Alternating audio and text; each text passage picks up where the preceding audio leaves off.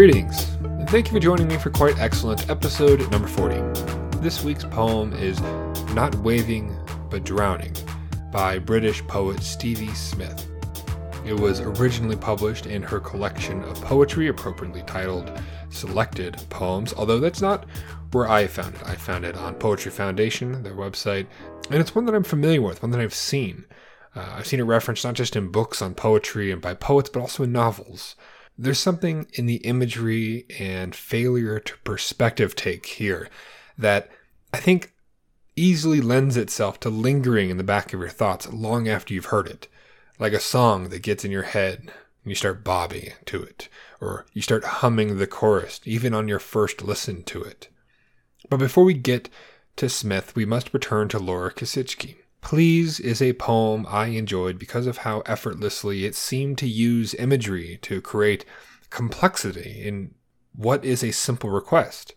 Please stay in this world with me. And and then as the poem concludes, its final and most complete image seems to encapsulate those feelings that came before. It's just lovely. Here's the poem. Please, Laura Kasischke.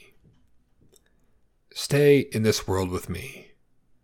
There go the ships, the little buses, the sanctity, the subway. But let us stay.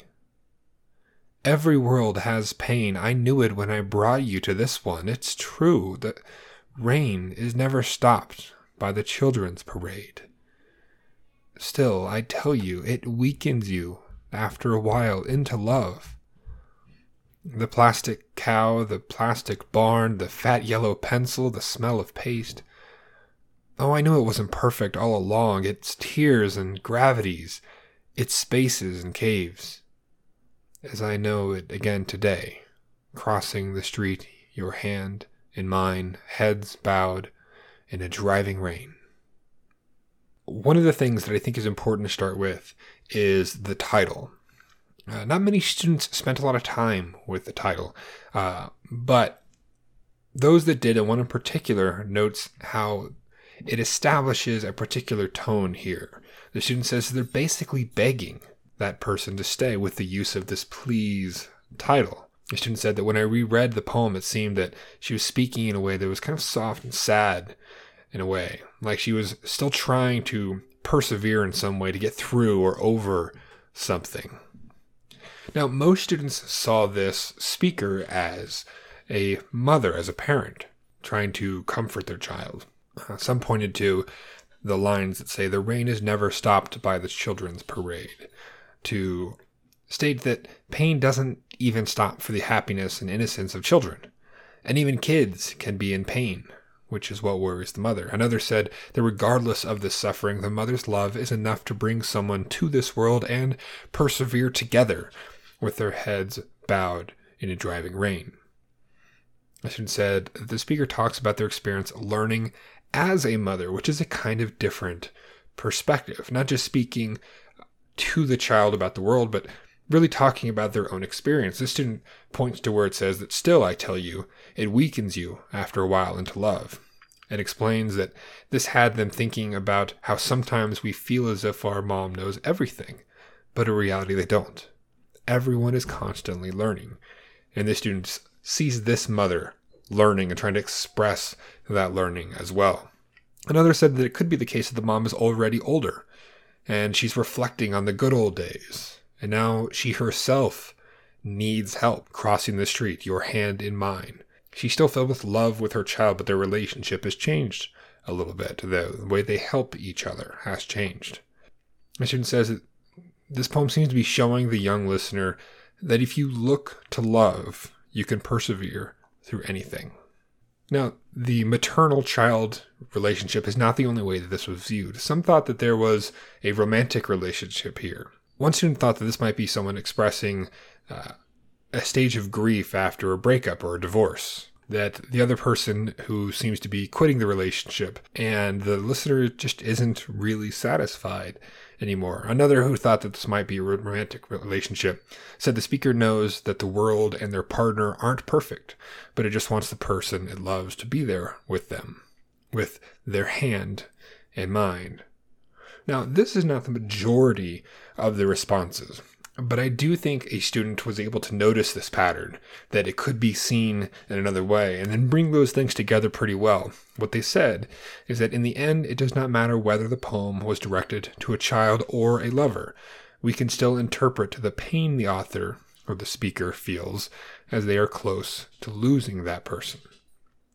Another extends on this idea, I think, when they point to the line that says, Your hand in mine, heads bowed in a driving rain. Uh, the student suggests that this could mean that they will get through all the pain the world has to offer as long as they are beside each other. I like that. Uh, and, and, I think a lot of other students liked it too. One student uh, encapsulated this thought pretty well by simply saying that the message was very nice in this poem, and I agree. And students consistently wanted to express and state what is this poem saying? What is its thematic ideas? Uh, one student said that life's too short to dread the small things, and that's something that we should take away from this. Another suggested that even though there is pain and hurt in this world, there is still joy and beauty. And pain can sometimes bring out how much you love something. An additional student said, The speaker of the poem wants the listener to stick with them in an imperfect world in which joy and innocence are overshadowed by pain and strife. And another, feeling pain is a universal human experience whether you know it or not. So make sure to persevere. And I think these are all lovely, profound ways to think about this poem and what this poem is trying to say, or at least is saying. Ignore the trying.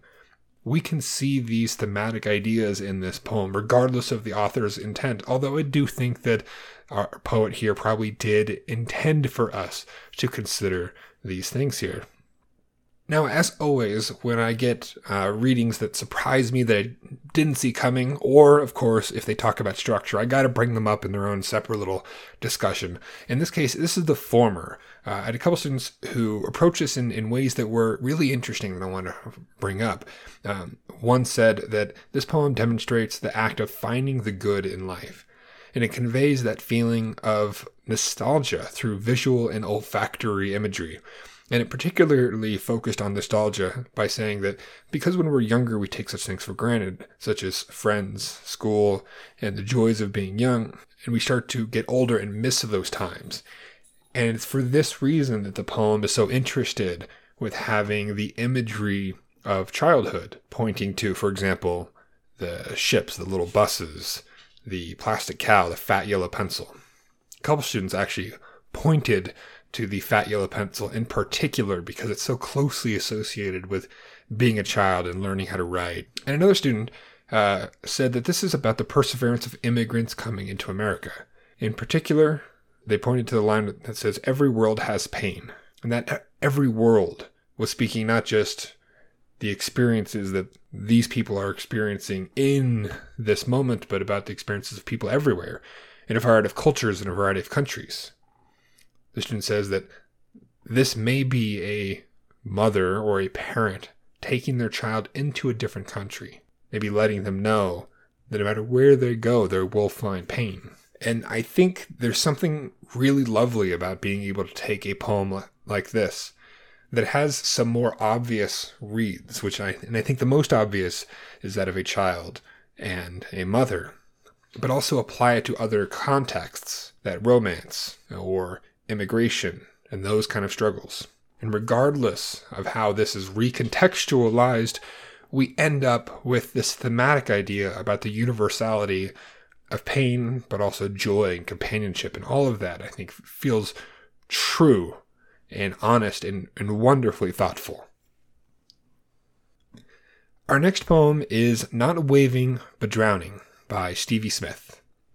This poem is one that I think nearly everyone can relate to. There's a feeling of not being understood in here that is profound. And I'll bet students can make connections to their own life, to modern society, or even to the recent poems last semester by Dennis Smith and Langston Hughes, if they wish. And the way Stevie Smith manages this through a deceptively simple image and a surprising number of speakers in such a short poem, it's masterful. There are three speakers in just 12 lines one of whom is somewhat unusual. He's dead. The first speaker is a pretty common third person narrator who seems indifferent to the characters involved in the poem, and he or they provide us with some of the basic details. The second speaker is a bystander, or a group of them, the they of the poem. And the third is the dead man himself, somehow suffering even after death. The circumstances of his death and the life he lived are different depending on who is speaking. And this is where the poem does its work, in the difference between how the dead man recalls his life and death, and how those closest to him do. The way the poem introduces those perspectives is by creating clear shifts in who is speaking or how they are speaking.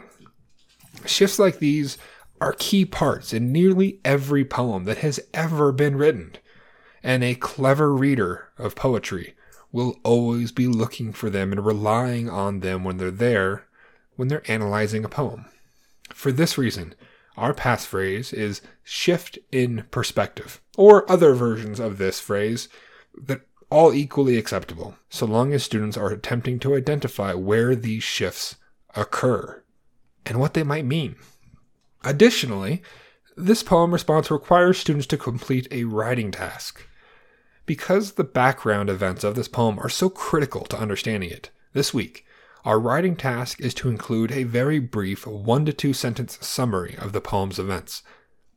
And they have to be included in the written response, not before or after. I suggest students include this early in the response, maybe after their topic sentence and claim. Here's the poem Not Waving, but Drowning by Stevie Smith. Nobody heard him, the dead man, but still he lay moaning. I was much further out than you thought, and not waving, but drowning. Poor chap. He always loved larking, and now he's dead. It must have been too cold for him. His heart gave way, they said. Oh, no, no, no. It was too cold. Always. Still the dead one lay moaning. I was much too far out all my life, and not waving, but drowning. Students, be sure to include a brief one to two sentence summary in your response and use shift in perspective or any version of that phrase in your response. Because this is a poem with multiple speakers, you'll want to identify them in some way. Just saying the speaker repeatedly will likely create some confusion. You might consider referring to these speakers by their role, such as the narrator, the dead man, and the onlookers, or some version of these, but only do this after you've introduced their presence in the poem. Remember to complete your paragraph length response by Wednesday, January 13th, and two replies to the responses of your peers by the Friday that ends the week. Your paragraph length response should include a tag and make a claim in the opening sentence or two, and any evidence you use should be short, embedded smoothly into your sentences, and fully explained. Be sure to read the assignment instructions for a full breakdown of the expectations. If you enjoy this podcast, have suggestions, or would like me to direct an eye toward a particular poem or poetic device, leave a comment on LeidenTeaches.com or on Twitter. I am at Leiden Teaches. The content of this podcast is used as a companion to class instructional activities, and ownership of these texts remain with their stated authors. Thank you for joining me for episode 40 of this podcast.